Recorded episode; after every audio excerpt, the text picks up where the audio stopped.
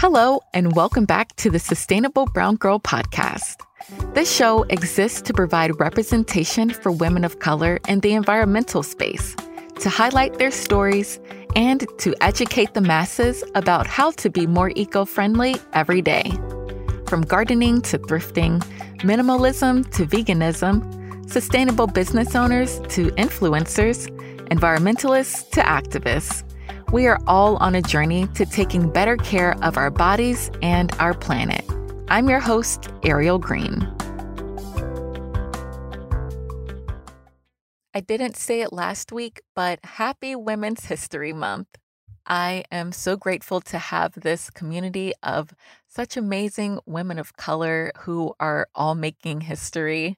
So grateful for everybody, all of our listeners and all of our friends of the show. And, eh, you know, just this whole community is amazing. So thank you for being here and thank you for sharing your stories and listening and just, you know, engaging and being a part of the community in general. Let's talk a bit of current events before we get into this episode. This episode is sponsored by Wren, where you can calculate your carbon footprint, then offset it by funding climate positive projects. More about Wren later.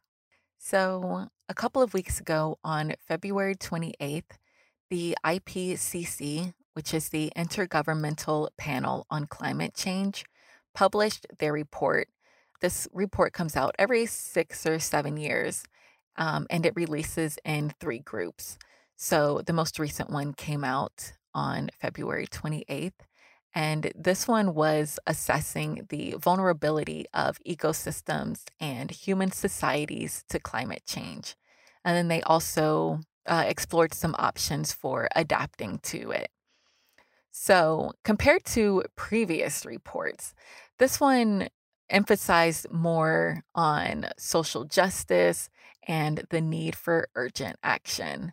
And then they also are calling for diverse knowledge streams from Indigenous and local communities. I love that they are acknowledging the need for social justice and diversity because if you remember um, back in November, there was the COP26 conference. Uh, you can refer back to my episodes from that time, but there was a big issue with there being a lack of diversity and a lack of Indigenous voices in the climate change conversation. So it's great to see that the IPCC is addressing this issue. As opposed to COP26, which was more of a conference for world leaders to get together and pretend like they cared about climate change, the IPCC report really explores the scientific evidence and it offers solutions on how we can tackle the issues. So, some of the solutions that they have suggested is to make urban areas to be more conducive to you know natural ve- vegetation like trees and green walls so this would help limit how hot the cities are going to be. And then it would also make cities more walkable. They also suggest to use regenerative agricultural practices that would improve biodiversity. For example, there are typically farms that only grow the same things all of the time, and that can deplete the soil of different nutrients because, you know, different plants bring in different nutrients and different bugs, even. So that would help to make sure that the soil can be used over and over and it doesn't decrease the soil quality. Because once you decrease soil quality so much, it's hard to get it back. And when you don't have good soil, then you don't have good food. So, regenerative agricultural practices are really important with having healthy food. Another adaptation measure that the IPCC suggested is writing the building efficiency standards into laws. So, this would help revolutionize urban design and reduce energy costs. And this is something that we kind of talk about in today's episode we talk about it more from a waste reduction standpoint, but I think the ideas still apply. Whereas when you're planning buildings and developments, you should have the idea of sustainability from the forefront rather than going back and like trying to change things. So, by having these laws in place, it would make it easier when we're building new buildings to have the clean energy in place and, you know, make it as eco friendly as possible from the beginning. So, this report offered more insight into how climate change is affecting different parts of the planet and how it's affecting communities around the world. It wasn't really telling us anything new, but it did give us, you know, more insight onto how we can help to fix things. But at the end of the day, it's up to governments and corporations to do their part to mitigate the damage that they're doing and to put laws into place that will, you know, help reduce the effects of climate change. So, some things we can do as sustainable brown girls is to continue holding our governments accountable. We need to be out there voting, protesting, being influencers, speaking to your families, running for office, and just doing everything we can to spread the word so that people are educated and that way they can make better decisions on how they vote and the brands and companies that they support so that you know we can make our voices heard with our dollars and you know with our votes we can all do a small or a big part depending on our capacity. But, you know, I think we all have the ability to make a difference in our own way. One way you can make a difference for the Sustainable Brown Girl podcast is by leaving an Apple review. It's super easy to do on any Apple device. Just search for Sustainable Brown Girl podcast. Make sure you're following Scroll all the way down to the review area and go ahead and leave us a five star review.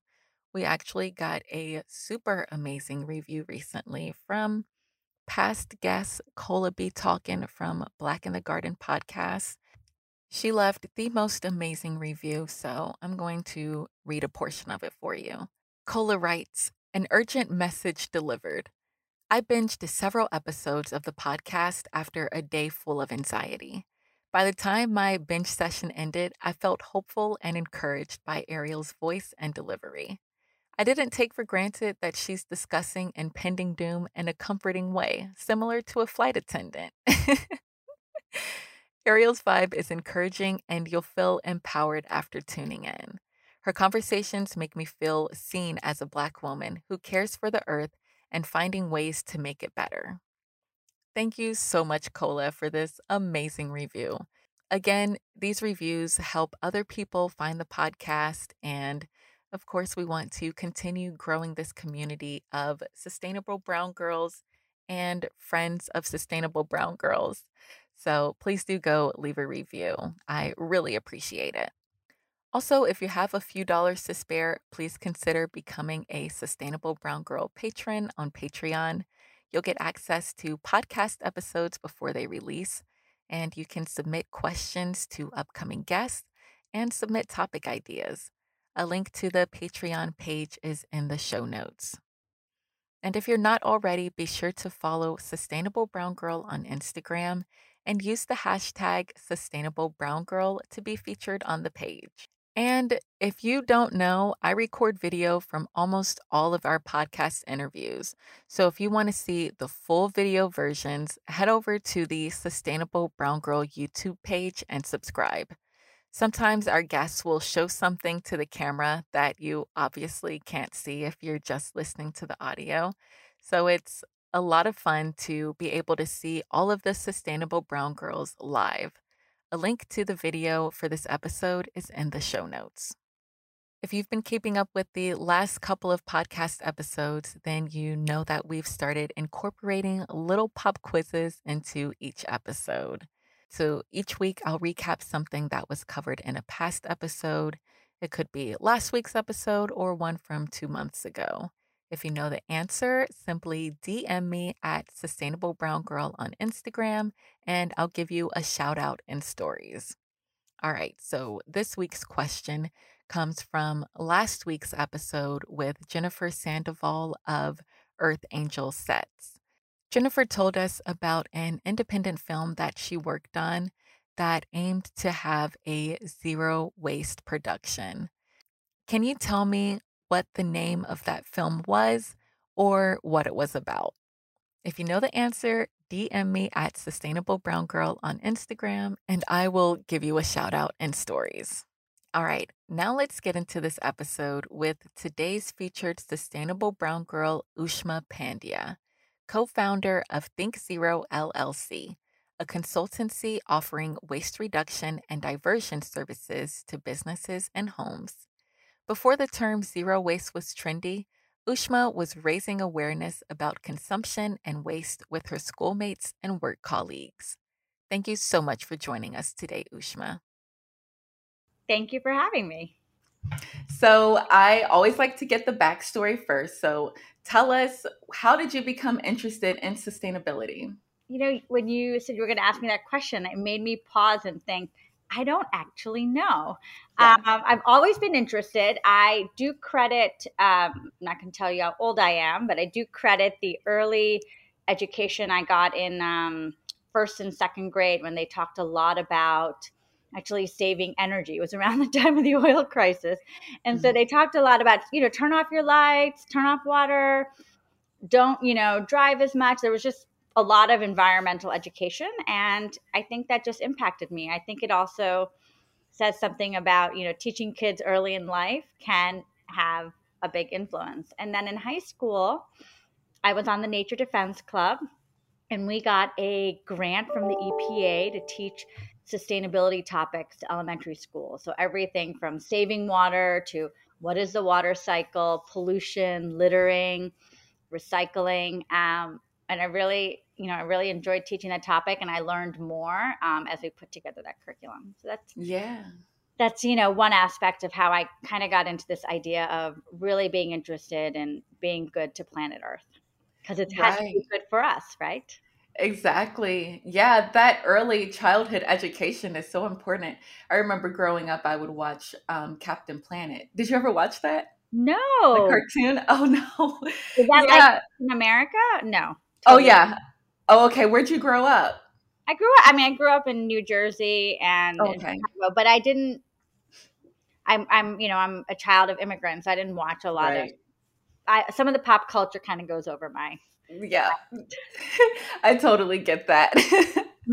but I think that's awesome that you were able to in high school, you know, kind of share what you learned with younger kids, you know. So I'm sure you made a great impact on them to be more interested in the environment too. I hope so. Yeah. yeah. so tell me more about your immigrant um, you know, family. Like in in the you know, black culture, I'm black American. So, you know, like all my grandparents and stuff were born here for the most part. And, um, you know, we often say that communities of color have always been sustainable, you know, not necessarily for the planet, but just out of necessity.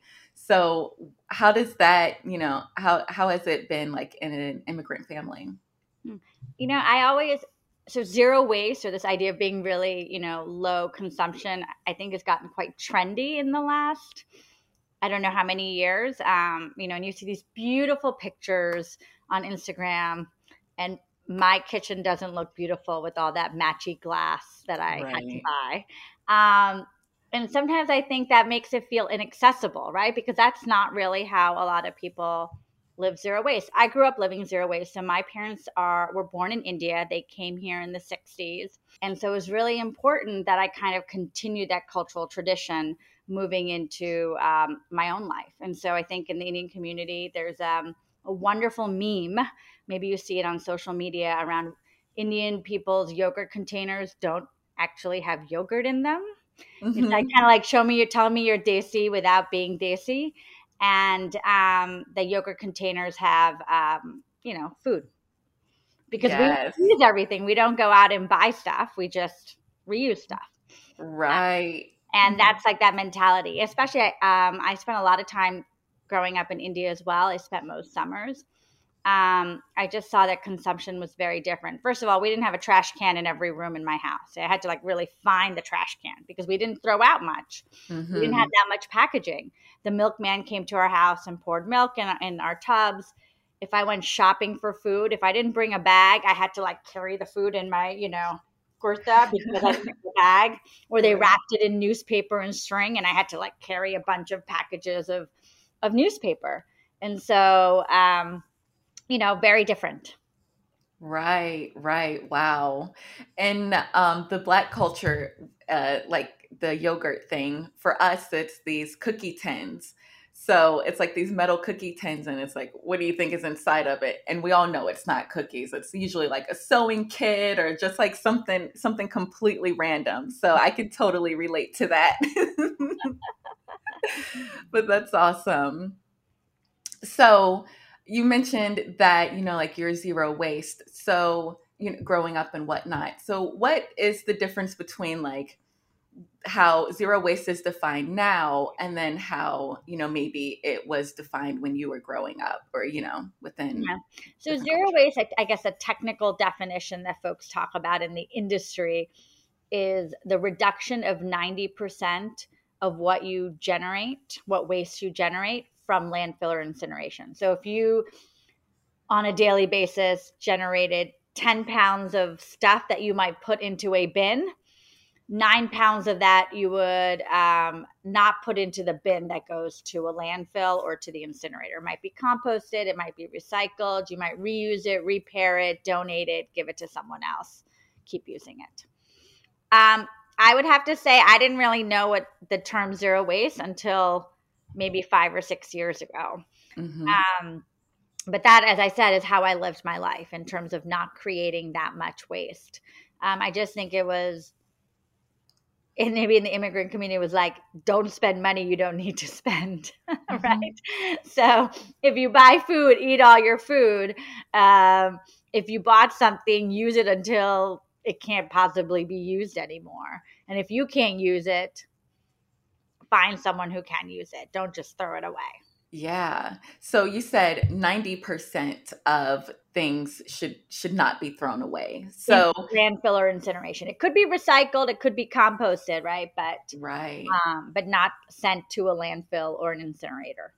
Right. Okay, that makes sense because you know, seeing people you know, like these top influencers who are like, oh, I fit all my trash from the last five years into this one mason jar, you know? And so it's like, is that really realistic? But, you know, when you say that it's more of a 10% thing rather than 0%, that makes it, you know, more attainable, you know? Yeah, no, absolutely. And also, I would just say that, um, when you see those jars, that might feel really unattainable, right? So I just think you got to do what you got to do. Um, I know also when people say, oh, I live totally plastic free. Yeah, but then you're going out and buying these glass jars and all these other things to be plastic free. Mm-hmm. I'm just using the big tub of yogurt container that I've had for two years, right? I'm like reusing it over and over again. That's also a way of being mindful and being zero waste. Yes. Yes, exactly, exactly. So let's talk more about your business, Think Zero. Why? What is it, and why did you start it? Yep. Um, so my business partner and I, we met um, because we live in the same neighborhood, and we joined a local moms group, and we both cloth diapered our kids. Mm-hmm. Um, and so we shared our cloth diapers because our kids were kind of staggering. And she had posted, anyone else cloth diapering? Because you need a little bit of a support network to figure out what it is that you're doing. And so we met and we realized that we had similar, um, you know, l- lifestyles in terms of trying to reduce, reuse, repair, you know, all of that. And we um, decided to take our interest and our knowledge that we had from doing it on an individual basis to develop a company that worked with companies as well as individuals to also lead less impactful, I guess, less waste generating lives. Um, on the business side, we work with a variety of companies such as property owners, um, building owners, property managers, and companies that have sustainability goals um, to reduce their waste. And we do that through goal setting. We do waste audits. I mean, you know, when I talk to some people, I always say I'm the trash nerd because I open up trash bags on the loading dock of commercial buildings and I sort and separate with my team of letting you know, hey, did you recycle correctly or were there missed opportunities to recycle or did you know you have so much food waste that you could compost or have a food donation program? You know you get the data by opening those bags that you know when people close them up they're like it went away it went away i don't know anything mm-hmm. about it. So we and then we do goal setting and we do a lot of work in the buildings because i'm sure you know this is all about a behavior change right? It's like rethinking your relationship with stuff. One do you need it how can you keep using it? Um, you know, how will you recycle it if you recycle it correctly? You know, will you compost? If you're composting in a building, how do you do it correctly and effectively with 5,000 people in the building? Mm-hmm. So we do mm-hmm. that on the um, on the business front, and we're based out of New York City, but we work, um, you know, across the country. We also have an office in Colorado, so we kind of got the two coasts. Um, and then we also work with individuals. So we have um, we have a lot of knowledge because between the two of us and we have a team we have years of doing this and figuring it out and what works and what doesn't work. And so we have um we have a starter kit you know that people can use to do it themselves. And it helps them think about goal setting. How do you do a waste audit? How do you set goals? How do you measure your progress?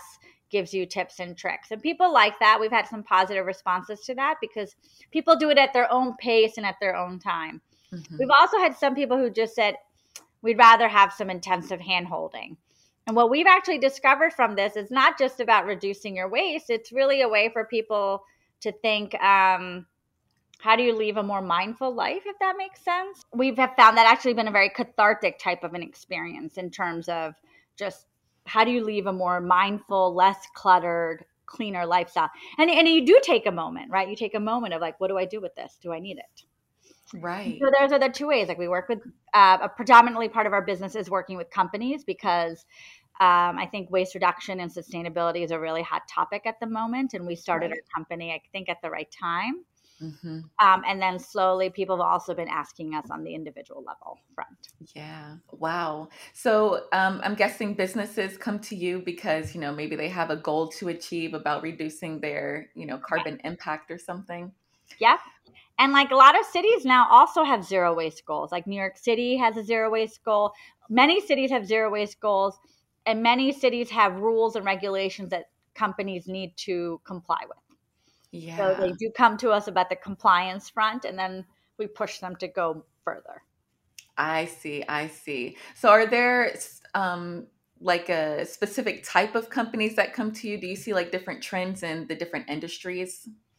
Um, so because we started out in New York City, which is a lot of dense commercial buildings. Mm-hmm. We have lots of property owners and property managers who work with us because they have sustainability goals and their tenants mm-hmm. have sustainability goals. And their tenants want to be in buildings that can help them meet their sustainability goals. You know, because you could have a big financial services might not have a whole building, but they might have half of the building, right? So right we work with them. So we work with lots of uh, yeah, lots of different financial services, consumer products, media. A lot, a lot of the large Fortune 100, Fortune you know 500 companies, all are starting to have goals, and they have to report and publish them. Right. Mm-hmm. Wow. So, do you typically work with companies, you know, like on a monthly basis, or do you just kind of like set them up and then they're on their own? so really differently. So we have we have okay. um, some major like global clients who are retainer businesses. So we work with them on a yearly basis. So we're we have ambitious goals for them, and they take time to do. So we work with them, work with each of the buildings. We work with the tenants in those buildings because behavior change doesn't happen like this, right? It takes right. a long time. So there's a lot of process changes, but a fair amount of behavior change. And then in some cases, we do have some very specific projects. Like uh, recently, I worked with the a large media company on doing a single use plastic audit, right? They just wanted to figure out how much single use plastic do we use and what are some ways that we can switch that up if we want to and if we do are we making better environmental choices or not mm. so um, um, we do that or we've done um, we work with some companies who are building new buildings to design for waste so think about oh. Um, if you looked at a residential building apartment buildings they don't have enough space in the on the floor refuse rooms to have all the different bins. So you have to kind of mm-hmm. think about how do you design that? Or if you want to compost, how do you set up the building to collect composting? Do you have a cold room in your loading dock to hold the food waste? Or, you know, in a commercial building, if you want people to do reusables, do you have dishwashers on all of the floors? Mm-hmm. And lots, or if you have reusables in the cafeteria, do you have a collection point on each floor to take back the reusables? So lots of questions like that, like what are the what are the um, programs or strategies you're going to implement, and then does the building design support it? That's become like a new area for us to focus on. Very interesting. Started to learn how to use blueprints and work with architects, and you know, wow. like design a building to be healthy, to be sustainable. Yeah, that's awesome. This is like literally the future. Yeah. that's amazing. Let's take a quick break for today's podcast sponsor, Wren. Wren is a website where you calculate your carbon footprint, then offset it by funding climate positive projects.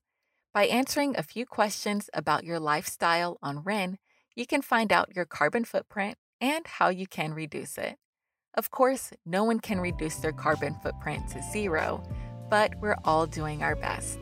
When I calculated my carbon footprint with Wren, it came up to 16.9 tons of carbon dioxide, which is a little less than average for the typical American.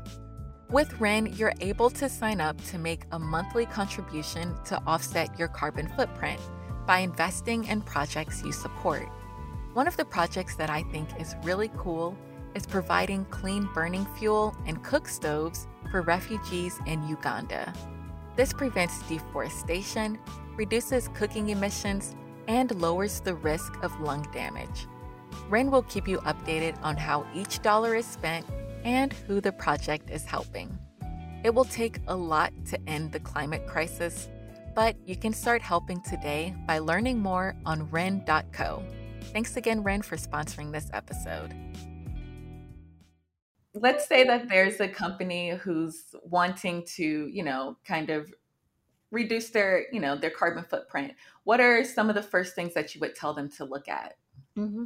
well i always say start with the basics right? Don't yeah. try to run a marathon if you don't even have recycling bins on your floor right? So the first thing we do is make sure that they're set up with the basic inf- basic infrastructure. Do you have enough recycle bins? Do you have very clear signage that tells you what goes in that bin right? A lot of times people say, I don't know, is this recyclable? Is this not recyclable? And so we go through the building, we figure out what are the common materials that come through that building, and we mm-hmm. try to create custom signage for that. Um, we try to make sure there's enough bins so that people are not. I mean, I have been on floors where there's one recycle bin and 50 trash cans. So, oh, no. is anyone really going to recycle? No, right? Not if you got can't find the recycle bin. Um, so we do, you know, we so we do that basic, like just basic training. Make sure you have bins, make sure you have signage, and then we um, work with them to figure out what are some of the uh, uh, uh other stuff they should be doing. We're really big fans of composting and food donation. Mm-hmm. The 35% of the material waste stream is food. Yeah. Um, if you go into a landfill, 35% of what's thrown away is food. And so um, the strategies you would have at home are different than the strategies you would have in an office. But uh, you know, it's hard to tell someone take home that half-eaten banana with you, even it, right? Like right. I tell my kid, put it in the refrigerator and you have to eat it later, or I'll put it in the smoothie. But you can't do that in an office, right? So we um, focus on composting. We focus on um, food donation. So if you know you're going to be having a party or catering, can you plan ahead for food donation? Can you plan ahead and order less? Right? People order too much. Mm-hmm. So, how do you think about ordering less and just enough? You know, so, mm-hmm. um, how do you encourage people to take food home afterwards that it doesn't look like oh why are they taking food home like normalizing stuff like that right. so now we, we focus a lot on food and then then we talk about shifting to reusables obviously you know coffee cups water bottles those are like low hanging fruit easy ways to get people to just throw less things in the bin but yeah. the strategies come about based on the culture of your office like what are you guys throwing away you know, right. there are some companies that cater breakfast, lunch, and dinner. So I really focus on food and the packaging. Other places don't do that. So we focus on other stuff. I see. Yeah, that totally makes sense. So if it's, you know, more of an office building and, you know, maybe they have a lot of paper and cardboard, you help them, you know, figure out how to recycle that better. Yeah. What about if someone is, you know, at home and you know they're wanting to reduce their waste there what are some of the first things you tell them to do so again i do talk about a lot about food so yep. in my in my house we always have a shop the fridge day which is everyone has mm. to basically find something in the refrigerator to eat right because like there's leftovers or there's three pieces of lettuce or one stupid celery stalk you know what i mean like you right. basically we make lots of salads with a lot of the leftover stuff and we have lots of different dressings that we make and croutons and try to make it appetizing eat all the leftovers because there might be just one I'm, I'm, indian so there might be like one roti and one little bit of you know veggie curry so just eat someone eats that up so it may be that you're eating salad i'm eating some indian food you know my daughter is eating like a, a sandwich from yesterday you know we're just trying to use mm-hmm. stuff up so we do that a lot. Um, we have a composting, we compost in my house and I take it over to the local food drop off place in my neighborhood once or twice a week. Mm-hmm. And then um, we also try to eat as much as possible at home, you know, yeah. in terms of like food, uh, coffee, and tea and stuff. And, and going back to that earlier point about this is like a making your life less hectic since I don't run out to get a coffee, and I used to find that I was running to get a coffee, and then you're going somewhere, the coffee ends up being cold. I don't drink half of it. I was mm-hmm. running a place, I spilled it. You know, I, I live in New York City. Well, now I prefer tea, so I drink a cup of tea at my house, like for 15 minutes, and I just kind of relax. I might watch some TV. Yeah. I might listen to to some music, or I might, you know, quickly read something on my phone or just sit there in the mm-hmm. sun and it's like a 15 minutes of zen so like yeah. i'm not creating trash and you know how people talk about give self-care or 15 minutes to yourself in the morning well i you know check check two things at once it's very efficient uh-huh. so um and then the third thing is i manage our local buy nothing group have you heard of buy nothing Oh yeah, I'm a member of my local one too. I started the one in my neighborhood um, nice. five years ago, like crickets. There was no one on there. I kept like posting and trying to invite my friends. But now I have over a thousand people in the one in my neighborhood, and awesome. all Manhattan is covered. And. I give things away and I take things. So if I, I went to a costume party recently, I didn't need to buy something. I posted on Buy Nothing. I borrowed someone's costume and I'm returning that costume.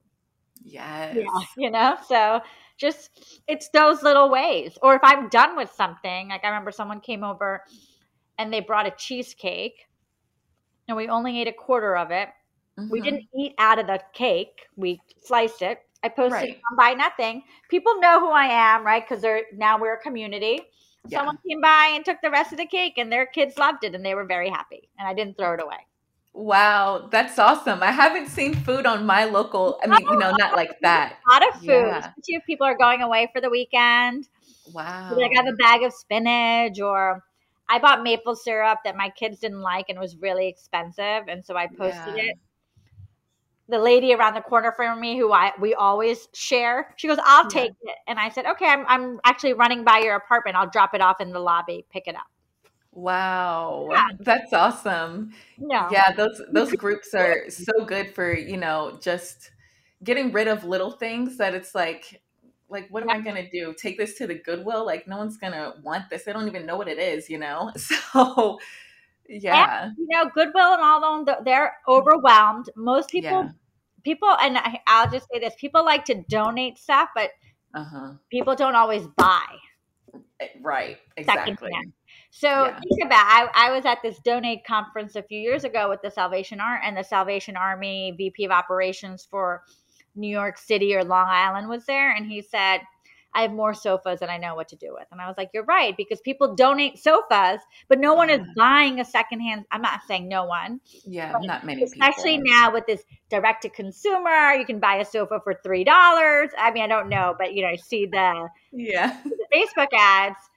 And I just I would encourage everyone who's listening, find a way to buy some of your stuff secondhand. Like if you mm-hmm. if you need a binder, I know no one uses a binder anymore, but you could go to Goodwill and buy thousands of binders because there are more binders yeah. than they know what to do with. I went to Goodwill recently and I thought it was interesting to see the evolution of our technology on coffee mm-hmm. technology. So remember I when I first started working, we had those Bunsen burners type, you know, you make a pot of coffee and you pour cups. Yeah. Then it's moved to the cure then it was like Flavia and then Keurig and then Nespresso and now it's a pour over. So on the top of the Goodwill, there was, you know, the Bun- the Bunsen burners, but now the Keurigs and the Nespressos are up there, right? Because people wow. are constantly moving on to the next technology. Right. If you need a coffee thing, go to Goodwill. If 100%. you need, if you want to make a to-go bag, you know, like to have um a fork, a knife, a spoon, maybe some containers Go to mm-hmm. Goodwill. Mm-hmm. Make your bag. Don't buy the nice bamboo. So I love all the companies that are making it. They look very beautiful. Yeah. You can go to Goodwill, find a little bag. You can find some mismatching or matching forks and knives. You could even find a few Tupperware containers. So buy secondhand. I, I, feel like that's my mantra of the moment. Buy second. Yes, yes, seriously, seriously. Yeah, there's so many things that you can get secondhand that are in really good condition, you know. And yeah. of course, it's so much cheaper. one one last thing I wanted to talk to you about, just kind of going back to our conversation earlier, was about the uh, trash audit.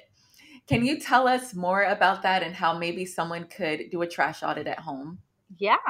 Um, so don't be scared of throwing your hands in the trash. If it's it's if it's your own, at least you know what's in it. Um, obviously, when I'm doing commercial, we have insurance we use Kevlar gloves and nitrile gloves, and we don't audit bathroom waste, right? Like there's like there's some parameters around what we right. do, and um, we also look into bags before we stick our hands into bags. That's why we do a lot of mm-hmm. clear bags as well. Um, but what I would suggest you do is do a room, bring all your bins together. Maybe you have one only in the kitchen. Maybe you have a few. Don't forget your bathroom bin. Label them um, then, if you have an area, maybe you do it if you're lucky and have a garage or a driveway. Unlike in New York City, you you know you can take it out there and mark out by tape or a tarp, right? And put in. First, you do say you do the kitchen, and you might say I'm doing the trash bin in the kitchen, and I'm going to put it into piles. And the piles would be truly can't should go to landfill. Like it's not recyclable, it's not compostable it's not reusable, repairable, etc. So you would make all of those categories, right? So trash, recycle, compost, donation, repairable, etc. And then you just take everything out of that bin and you put it in those different um, categories. Take a picture so you know what came out of that bin, right? Like write write a label. Mm-hmm. This is my mm. kitchen garbage. Then you would do take a picture so you then would know. You might learn that I don't recycle correctly, right? I have a lot of soda cans in my trash, or I have a lot of styrofoam in my recycle, or holy crap, I throw away a lot of food, I should be composting. Or, you know, I threw away something that I could have put on my buy nothing group, or I could have just repaired it or something, mm-hmm. right? Like you mm-hmm. kind of figure that out. And that's why I say take pictures so you can go back and look at it. Then you do the recycle, you know, then you do the recycle um, bin and you do the same thing for my kitchen recycle. Then I often say do the bathroom one because the bathroom one is there's usually only one bin and people throw everything into it. Like how often do you if you have um, soap in a cardboard, do you take the cardboard out to the recycle? Probably not. You're just throwing it into the thing. Mm-hmm. And in case of the bathroom and also in the sorry, in anything after you look at your categorization, you then also think, well, how can I eliminate? So, for example, I, I've done a lot in my bathroom as I've explored.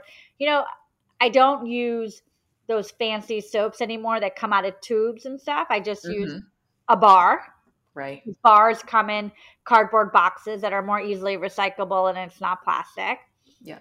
Um, and then I also then realized I can do shampoo bars and conditioner bars, lotion bars, or you know, you can buy in bulk. You just realize like, oh, I had to, and then think about that. You're just buying less, and you're probably your yeah. bathroom, shower area is less cluttered because you have just less stuff, right? Right. Maybe you're using a lot of disposable razors, and you think, huh, maybe I want to go to a safety razor or those replaceable razors. Or maybe I just want to wax, and that's just like once every two months, and you know, kind of do the trade off between buying razors and going to get mm-hmm. wax or use sugar mm-hmm. wax, which is not doesn't have a strip. You know, or in the kitchen, you might be like, oh, I have a lot of Ziploc. So what do I do? Okay, well, don't use Ziploc, right? Maybe I get a, I have Tupperware. I went to my parents' house and we have a lot of stainless steel containers from 1975. That's what my kids take their snacks in. You know, I didn't, mm-hmm. um, you know, I didn't go out and buy new, beautiful, reusable snack containers. Right. My house. My mom's not using it anymore, so I just took it. You can yeah. also find that stuff at Goodwill or on Buy mm-hmm. Nothing.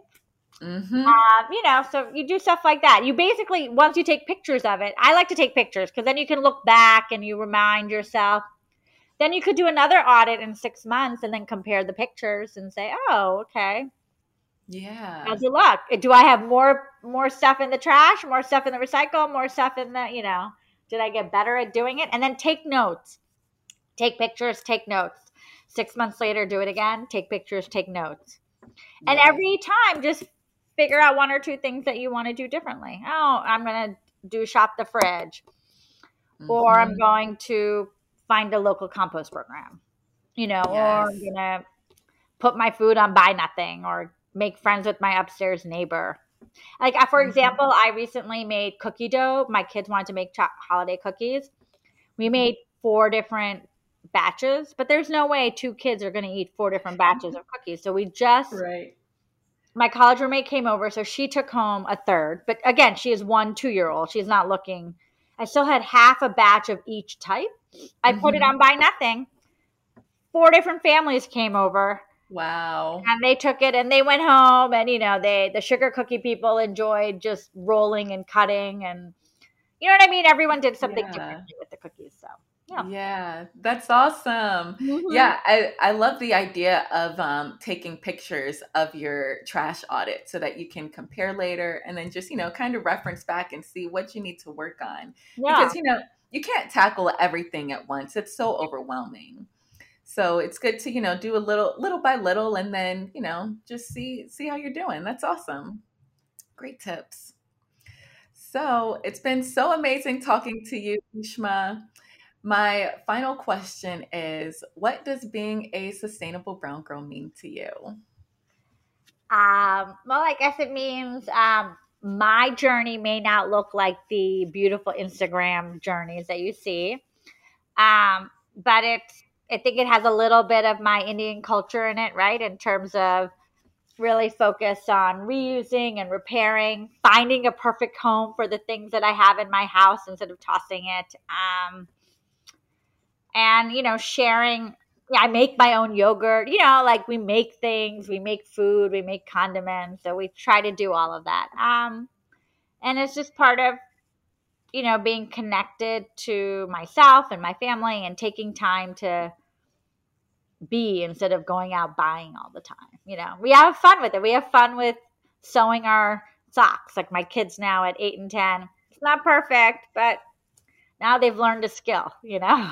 right, right. yeah, that's what it means to me. Just kind of continuing on in the traditions of what my parents and my aunts and uncles and grandparents have taught me. Yes, I love it. I love it. Thank you so much for joining us. Let everyone know where they can find you online. I'm at www.thinkzerollc.com and my Instagram handles are at thinkzerollc at Think Zero Home, which is our where we do a lot more tips for consumers. And I actually recently launched at Ditch the Waste. So it's a small, my personal Ditching the Waste Instagram. Um, and I kind of share my journey as well. Yes, that's amazing. So please go follow Ushma and support everything she's doing. I love that Thank you were you.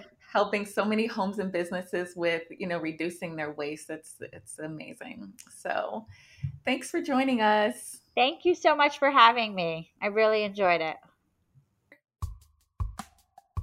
If you want to keep the conversation going, follow us at Sustainable Brown Girl on Instagram and Facebook.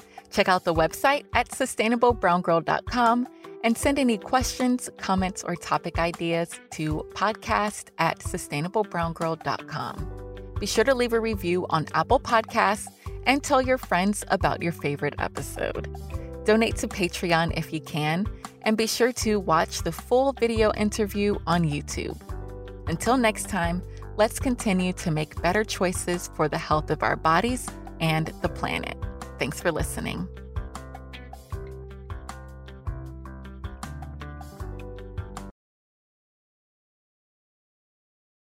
Thanks again to Wren for sponsoring this episode. Learn more on wren.co or click the link in the show notes.